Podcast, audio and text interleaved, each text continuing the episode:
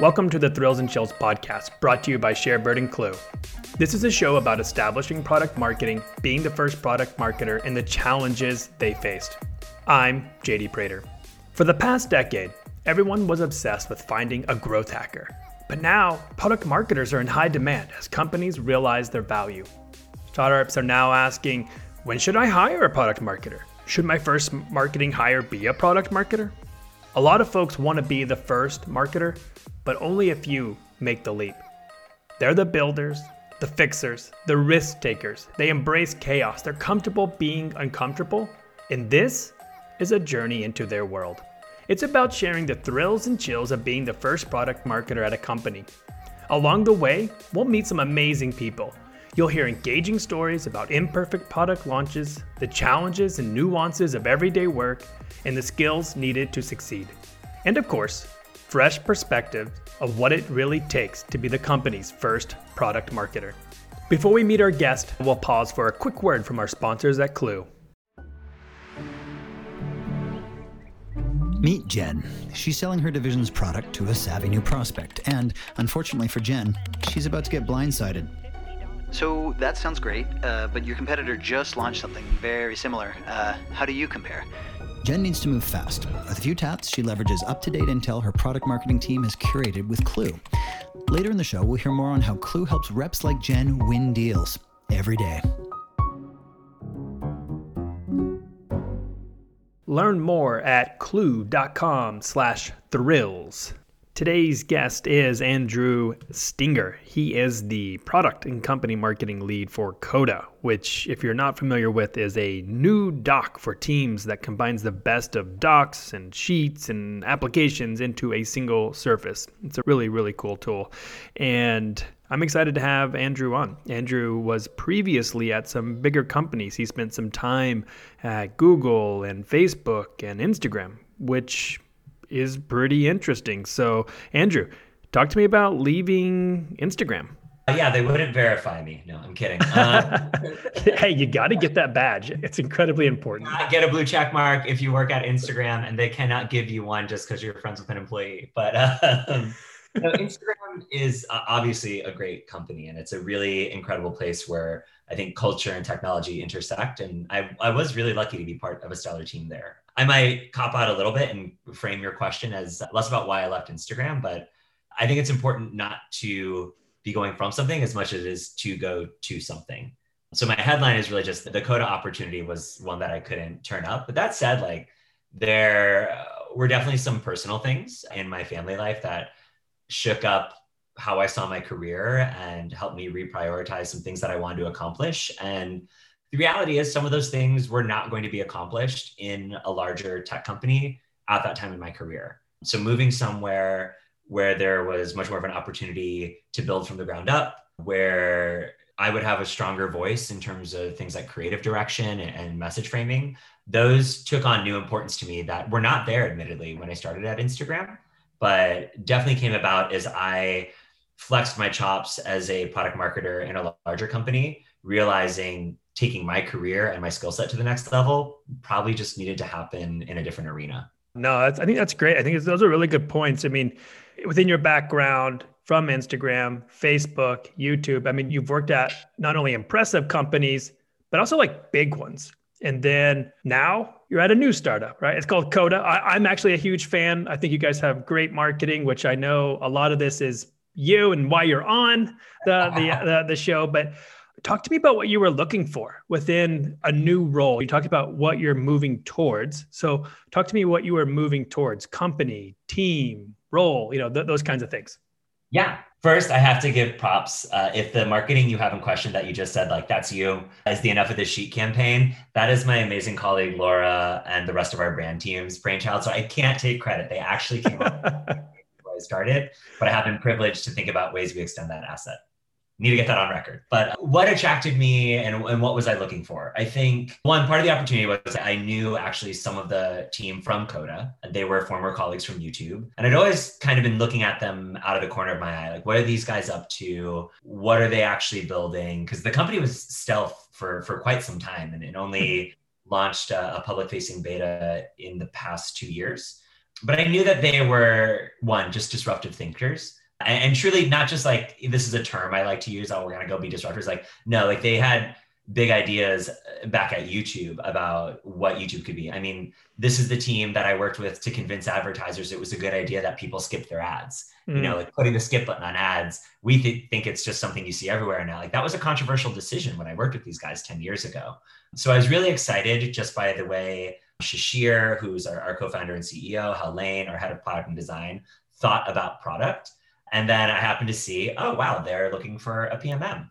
And I said, "That's I, that's me." Oh, that's uh, me. Yeah. and as I started chatting, I chatted with Lane first. We grabbed a coffee at the Blue Bottle over in South Park, and as I heard more that the opportunity was to be the first PMM, they obviously already had uh, a marketing team. They had a really great brand identity. It was really clear what the product and the mission of the company were, but how you tactically then bring features to market under that brand umbrella was something they were still really thinking through. And throughout the conversations I had with the team through my interviews, it became clear that there was a real opportunity to say, these are the options and strategic bets you could take, not just tactics, but really what is the go to market strategy right. that is the vehicle for the tactics you then choose. And a lot of my conversation was spent framing what those different strategies could be and what the challenges to solve actually were and, and how I would prioritize them, which in hindsight shouldn't surprise me because the, these are the guys that have this like doc that gets shared around about eigen questions and actually framing your, your problems. But I realized it was just super motivating to have that conversation because these were conversations I was not having at a big company. I think at a larger company, PMM tends to plug into an existing operational cadence that you might disrupt if it has an opportunity to pay greater dividends. But by and large, there's really a set of processes, both in terms of what the inbound and outbound motions were. And this was me getting to say, here's how I would craft and establish those processes. So for me, it was a huge opportunity to prove my chops as a product marketer. Do I really know what I'm doing, or am I just really good at an established cadence? Ooh, then, that's a good question. Yeah, I like that one. And, and, there was also just the opportunity to try on a new industry as well. Am I a good ads and media product marketing manager only, or am I a product marketer who can take that skill set and some of the frameworks that we think serve us as PMMs to a new arena? You know, Coda is an all-in-one doc for teams and their rituals. So going from ads and media and creators to, I mean, we still talk about makers at Coda, but going to what is really a a B2B, a collaboration software product, was also intriguing to me. That this academic exercise was more motivating than I expected. And then when I left all my conversations, I said, okay, this team is incredible. This opportunity, the questions I'm asking are incredible. The product is so rad. I still haven't figured out how to describe it in a single sentence. And that alone was just like, okay, if if you're the marketer you think you are, you have to take on this challenge. Hmm. That's really good, man. I like a lot of those things that you were saying. And I kind of can relate to a few of those around wanting to enter a, a, new industry. You and I met when you were back in Facebook, but that whole like ads side of thing, right? Mm-hmm. I was like, I, I'm over this. I'm tired of it. I wouldn't have guessed AWS, where I don't really know anything about EC2 or Kubernetes or containers. But at the same time, I was ready for a new industry so I can totally relate to that. And then I think you did a really great job of really thinking through who you were going to be working with. I think that's a really good point. Whenever you're out there and you're thinking, should I join this startup? Like you have to understand who's building it and you have to look at what they've done before. I think you were obviously you were lucky because you already knew Lane from, you know, prior, but that's great, man. And I think if you're out there and you're listening and you're trying to think about a product, uh, go look at the co-founders. What have they done? What haven't they done? What was their background? Where did they come from? Because you want to work with A players, and I think A players want to work with A players. I think that's a, an amazing point. And I loved your like whole idea around can I do it? I think that is huge, man. Like I, I question myself a lot on this one. Am, am, am I just some marketer, or can I actually do this? Can I establish it? And don't get it twisted. That begat two things. Number one, was when after having these conversations these a players these great thinkers who i looked up to when i was in more of a sales role at youtube said we want to extend you an offer to come do this my ego was like holy crap they think i can do this the sure. second piece of that is then my first entire month was spent feeling wildly expansive imposter syndrome. yes. Yes. Oh Uh, man. Yes. I'm grateful that I had both mentors outside of Coda and friends and believers who speak fluent Andrew within Coda now to coach me on, on both sides of that. I'm also realizing that another thing I, I kind of was glib about like the, the product space, but it was really important to me to be in a market that did seem like it was growing and had Yeah. room for growth. This is this was not, you know, some visionary founders saying we're the Uber of tote bags or whatever. And you're like, okay. And, and who knows? Uber for tote bags could be a great market. Um, but I think that whole like Uber for blank space is, is played out personally. But these are, you know, Agreed. collaboration software is only growing. And then you get into docs and you think, okay, Google Docs and Sheets, Microsoft Office. But then you get into this like all in one doc that has connective tissue to third party apps or doesn't make you choose between the form factor of a doc or a spreadsheet or can truly automate recurring processes and conversations. And I'd really only heard of maybe Notion in this space. Yeah. Um, and then looking at what Coda was doing uh, and saying, like, this is an entirely new market category. Like, talk about not just establishing product marketing, but like doing it while we're establishing a, a product space within a broader market where we are really going up against some Goliath incumbents. What a cool journey that's that is that has been since I've been here, but what a cool journey that looks to be. And it was. Yeah, I mean, especially too when we talk about everything with coronavirus. I mean, you joined before coronavirus, right? So you think about Yeah, I got collaboration, an office with these right? Like, I mean, I hate to, I like bring it up, but I mean, it's only going to become more important because we've seen it. Like, business has radically changed, and how we do Yeah. business has radically changed, and. I, I- couldn't be happier for you at Coda for getting and getting to join that that ride and be able to kind of shape and uh, define that. And I've been following you this last year. Like, how many things have you guys launched? I mean, I think I saw something like ridiculous features, product. yeah, over 100 feature updates. Yes, uh, a hundred, 2020. Um, two a week. and again, you want to talk A players. Our, our product engineering design team are uh, uh, amazing. And then, of course, we have this go to market team. Like, we crafted some story and supporting documentation and visual assets and like at least a, a mini launch moment for each of those 100 things. Yeah. So thank God for my teammate Elaine who joined us in June. I could not have supported that as one person, but yeah, it's pretty remarkable. And obviously, I, I would have never asked for a pandemic. I'm not glad we're in a pandemic. yeah, But agreed, I, agreed. I also can't ignore the fact that the abrupt shift to remote work that so many of us felt did fast forward our market category by several years. And that meant a few things for us at Coda. I think number one, we abruptly shifted to remote work. I didn't get to go to our office in South Park anymore and get burritos from the awesome restaurant around the corner. And, and obviously all of the other stress of the pandemic. But we made the transition really quickly and stably, which, which surprised me honestly, because we have a lot of large personalities. We're a whiteboard in-person company. And like, Hmm. yes, we can use digital whiteboards, but it's different.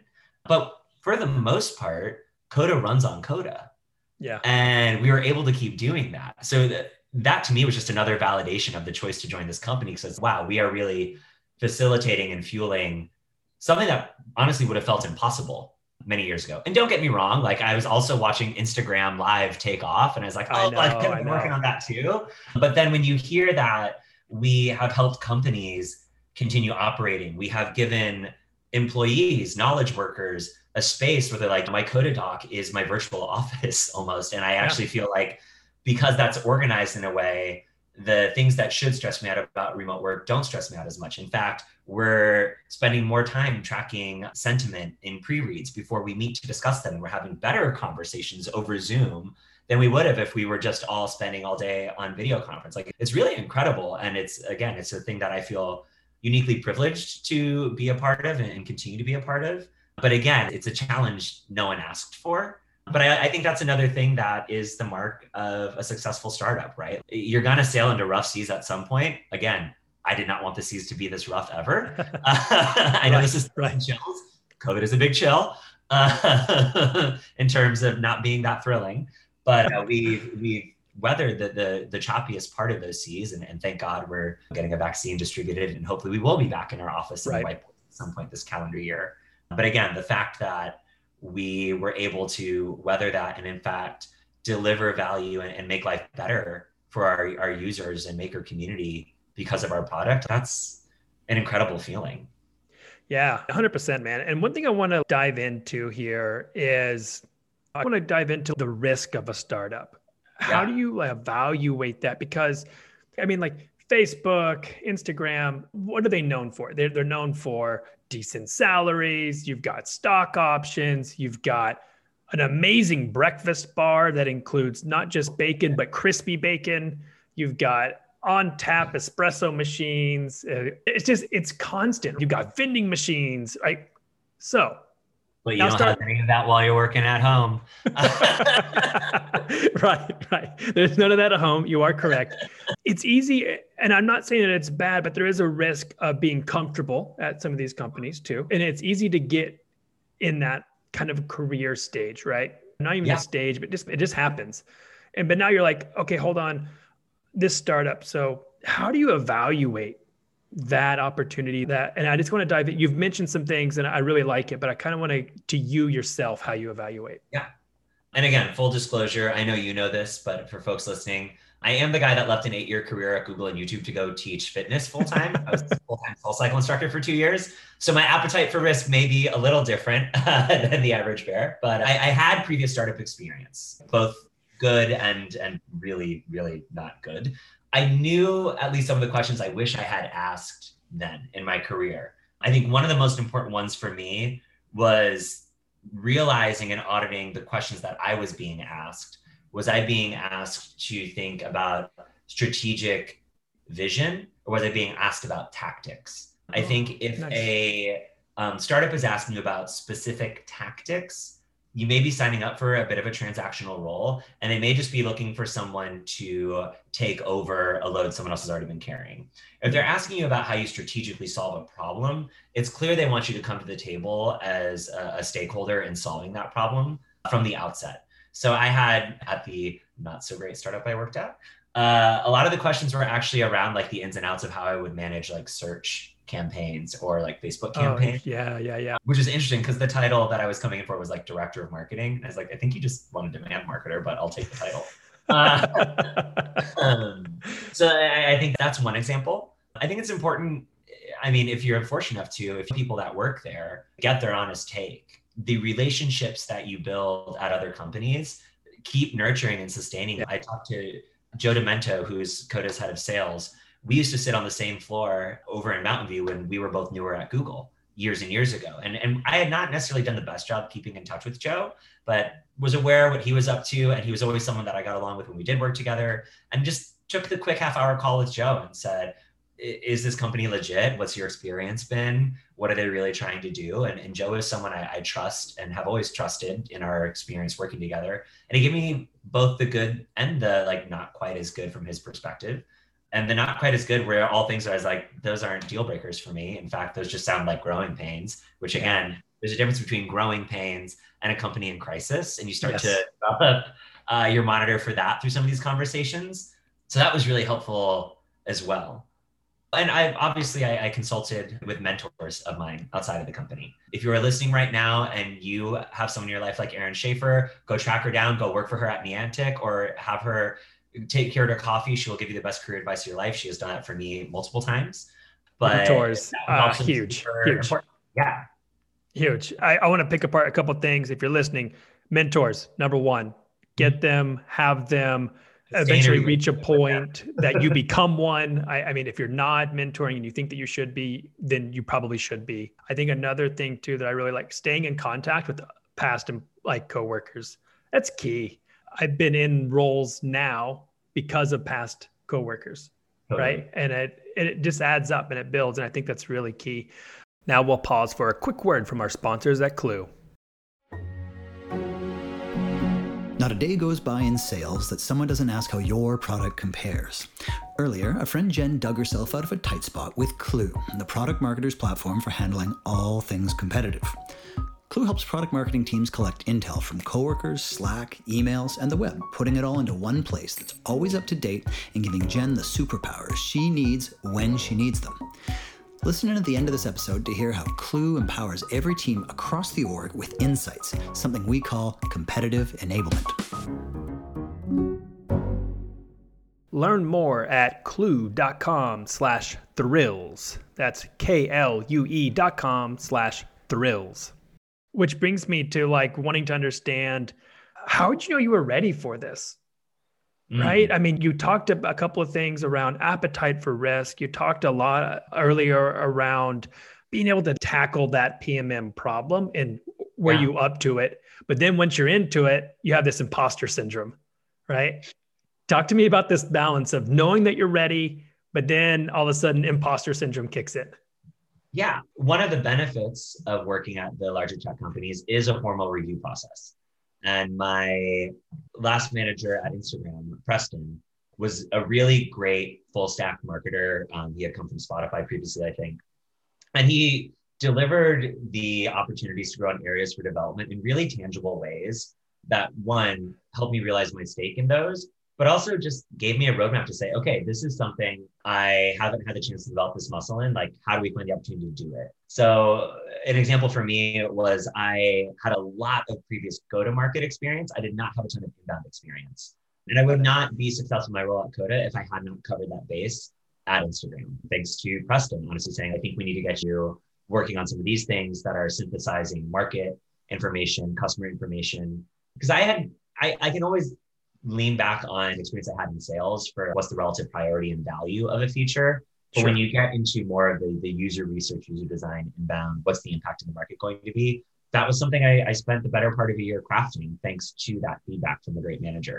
That was also like really the most pointed point for an area for development for me. And everything else was, Andrew, can you go work with this person and show them how you do X? So for me, I felt, okay, I now have all the colors in the crayon box and I'm ready to go make my work of art. And again, I guess going back to the interview, I was blown away by just the intelligence and wisdom and articulation of value by everyone I spoke with at Coda during my interview. And it was a very thorough interview process. And there was very clear cohesion and desire for even more cohesion between the product engineering side and the go to market side of the business. And I was able to have conversations with product designers, uh, product managers, brand marketers, the CEO and founder, our head of growth at every step in that process. And, and while of course there are fumbles, I don't think anyone ever has the perfect interview. no. but, but I nothing that felt like I totally missed the point. And then afterwards, I even I think sometimes you have these conversations and you realize, wow, I haven't applied that framework in that way before, or I haven't had that conversation before. And you start to say, oh gosh, I actually can do this and I can do it on the fly. My instincts actually are cultivated in. And then again, right. going back to what I said earlier, all these bright people said, Hey, we believe in you enough to make an offer. Like, why shouldn't I believe in myself enough to make the leap as well? Yeah, um, I like that. Did. The first couple weeks, the it was your typical drink from the fire hose experience and roll. I had a startup that moves blazingly fast. And I acknowledged, I think it was my only my first or second week, I had the privilege, Coda does open board meetings. We actually oh, that's um, cool. Board, quarterly board meeting, the whole company can attend. Uh, and, and, is encouraged to when we do. It's a little different over Zoom, but that one was an in-person one. And I just acknowledged, I said, man, like there's a lot to do here. There's a lot that I know I'm capable of contributing to. There's a lot that I am going to have to learn along the way. And I would be lying if I said, hearing how many steps ahead of where I am, so many of you are in terms of doing that, I have a little bit of imposter syndrome. And it was just something I did set as like a reflection on a team channel in Slack um, that had more people in it than I realized. and all of a sudden, all of the, I felt the exact same way. Like I felt that way at every company it came through. So it's not just like Coda is this company that ruthlessly executes and, and keep up and hustle or get left behind, but there's also a, a really great culture and high EQ amongst all the employees that came through in the interview process, but really anchored me in feeling uh, staked and encouraged in my work. And it came through in those first weeks. So within building on those like first weeks, talk to me about some of those early challenges. I mean, you joined pre-pandemic, which is a slightly different, which is great, but uh, talk to me about stages or talk to me about now. I mean, it has to be different 15 months later. Yeah, so I guess for some uh, context, when I started at Coda, the product had only been on the market for less than a year. And I think it was a month before I joined that Coda uh, had introduced their paid plans. Uh, so here's oh, what wow. you paid tiers. So a lot of the go to market motions were in the earliest days. I knew there was a tension between how quickly the product developed and how many sales calls our, our scrappy sales team were having, where they were finding out about product developments on the fly. So there was definitely a challenge in facilitating better, not just not just internal communication, like heads up, this is launching, but comprehension. So making sure we had that loop that translates engineering into go to market and go to market into engineering. If you're not translating English to English between sales and engineers, you can't call yourself a PMM. Uh, I like that. That's really well said. I like that. there is a bit there. But, but really, it's with all the opportunities, especially when you're crafting strategy and getting into tactics, there's a need to, in the middle of a spaceship going at warp speed, take the time and set priorities. Like I could have the first week jumped in and been like, here's my first stab at some crappy battle cards that I did without any of your inputs. Or I could have the listening tour and said, where are we going as a company? What's the plan? What do you feel most conviction about across the entire org? And say, okay, I actually think the first thing we need to prioritize is how we prioritize. so I actually set up launch tiers for the company and started thinking about what level of support and communication fidelity we need based on what level of impact an upcoming release will have. And that is a bit of a shift for a startup because we should celebrate every feature. Everything that our engineers do is important to the broader story of Coda. But when you think about our external user audience, some things just naturally are going to see greater adoption and greater advocacy stem from them. That's the nature of being a horizontal product. And the good news is, like, through some of that, I'm not going to take full credit for it, but I, I think we got a lot of clarity and we're able to set in motion later down the line bigger campaigns that like now we have over 25,000 teams using Coda and logos like Figma, Uber, Spotify, New York Times. Some of them were there when it started, some of them weren't. But I, I think being able to help prioritize across customer input, broader user input, and market condition, setting up that tiering framework, that was not a, a one conversation thing. That was a no. We have a meeting called Catalyst at Coda, and like literally the whole company was invited. I invited them. I was invited to weigh in on this is how I think tiering product launches could look and what kind of channels we might activate as a result. And after a few rounds of revisions, we said, okay, here's this foundational framework. Did we adhere to it 100% of the time? Of course not. It's a framework. Like you color outside the line sometimes. But I think that was really important.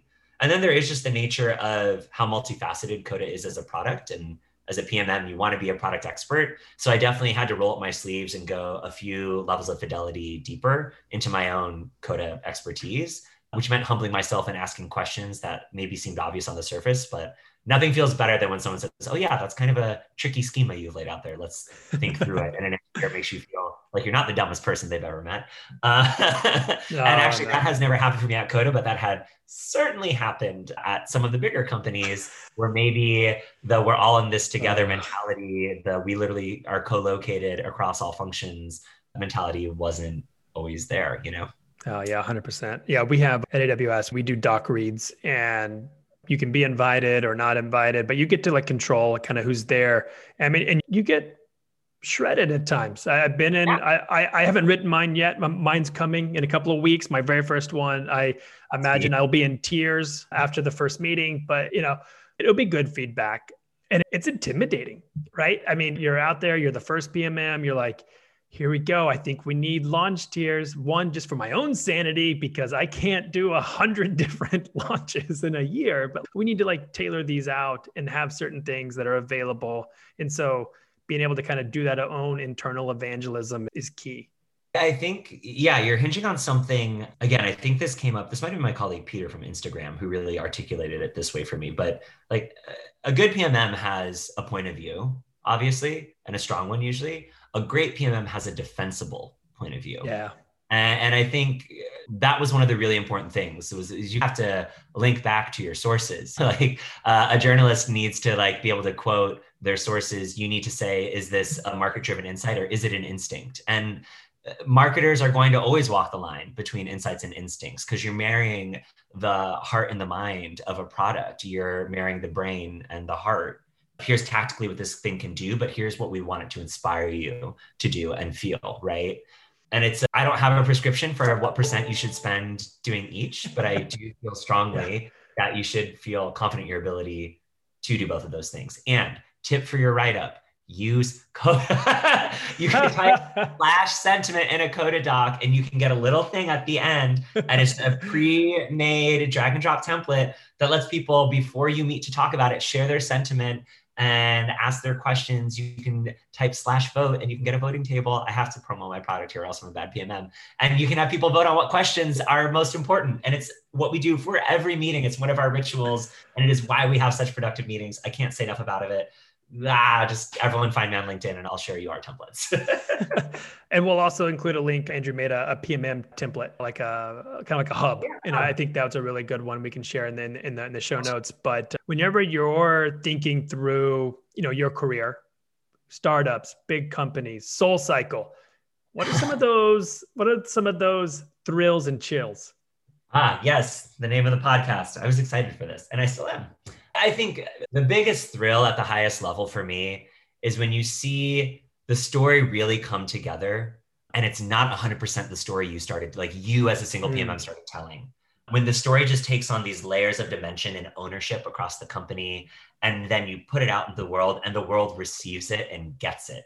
Because you ultimately, like, you can do message testing, of course, you can do user interviews, but it, ultimately, it's you have to unveil the painting yeah. and it's going to be a toot or a boot. And I think for uh, Coda, like we are a relatively small go to market team for the goals we hit last year. And it is this like Power Rangers coming together to make a Megazord. Like the skills that we all have as individuals at Coda, everyone has really unique strengths. And it's just the best feeling when they come together and you like launch this story or introduce, like when we introduced nested pages in Coda, that was a, a paradigm shift in the product and we had to do it really quickly because we had just launched our doc gallery. And here comes the team with like, this is the insights we have on how people talk about this kind of a feature in other products. This is the set of use cases we have from our customers. And it just, it really shipped elegantly and smoothly in a way that we obviously saw like a big uptake in users. We saw people say, this is the killer feature that's going to make me move my stuff into Coda. That always feels amazing.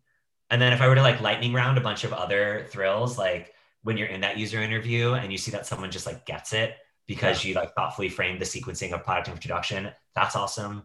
The day that my parents were like, "Hey, we saw Coda on Bloomberg TV during like our series," like, you know my company. That's amazing. Like for a startup, so like that yeah. was yeah. incredible. And of course, when you ideate and collaborate on assets, even if it's ultimately a different designer or a third party you might contract to make the final thing that ships into the world, like your story and messaging and spirit are in that, and someone sees it in the wild and sends you a, a text of a photo or a link. That's so rad. I don't know. It just makes me say, okay, we're doing something right. It's a lot of top of funnel right now, but I think because our top of funnel is growing so much, like anytime we get that awareness and recognition is just super fun. Yeah. I will well, say the other thrill is for some reason they trust me to make a lot of our product gifts these days. And I always put Easter eggs in them. And if oh. someone finds it tweets it, I feel okay. great about it. Oh, um, nice. Yeah, like a list of Christmas movies and something uh, back over the holidays. Obviously, had Die Hard and Gremlins. Yeah. yeah. As movies. Always Die Hard. Yeah. I, I, as someone that used to rush home after school to watch the Power Rangers and then deny watching that I ever watched the the Power Rangers to my friends, Thank you for that reference. I, yeah, I was over here. Go to market Megazord teams. Yes, that's right. Those listening couldn't see because we're in, doing video through Zoom. I was uh, I was dying laughing. I had to mute myself. I was, but uh, okay. Fun part, maybe not so fun part. The chills side of things as we wrap up this episode. Yeah, if you're thinking strategically, you have to make bets. And I mentioned PMM. You have to be both head and heart. You have to be both brain and heart. I can be a very heart led better and for me, it can be a little tough sometimes to detach emotion from some of my bets. And then when people have a point of view that is counter to that bet, it can feel really bad.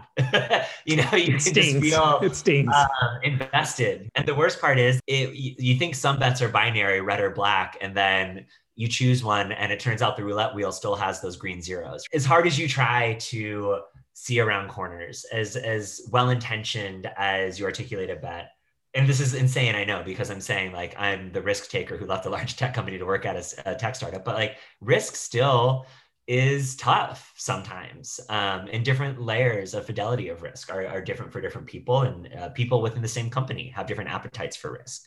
Fortunately i would say I, I have not felt that chill as much at coda and again i mentioned like we have our catalyst meetings. These are open meetings where we frame a question and get together and the, the right brain trust is there but sometimes the brain trust is the whole company that has really mitigated a lot of that, like that way of thinking. But taking a, a larger squad along for a journey on a decision, as much as it's a thrill, like you see it. I watch Survivor all the time. No one wants to be the camp leader in the first episode. no, no. Like, you have to stick your neck out, and and that can be uh, a little chilling. And then obviously, like having worked at some of the big companies, like yes, there are the unplanned moments of crisis that you have to manage where you just know you're not going to sleep. I don't need to list off what ones might have been while I worked under the parent company uh, that I worked for at Instagram. You can Google that. But yeah, it, it, sucks to be getting ready to have your team go on stage at VidCon UK and there's a bug where like follower counts all of a sudden were cut in half for like top accounts. And you spend all day doing that instead of preparing a great on-stage experience for your speakers.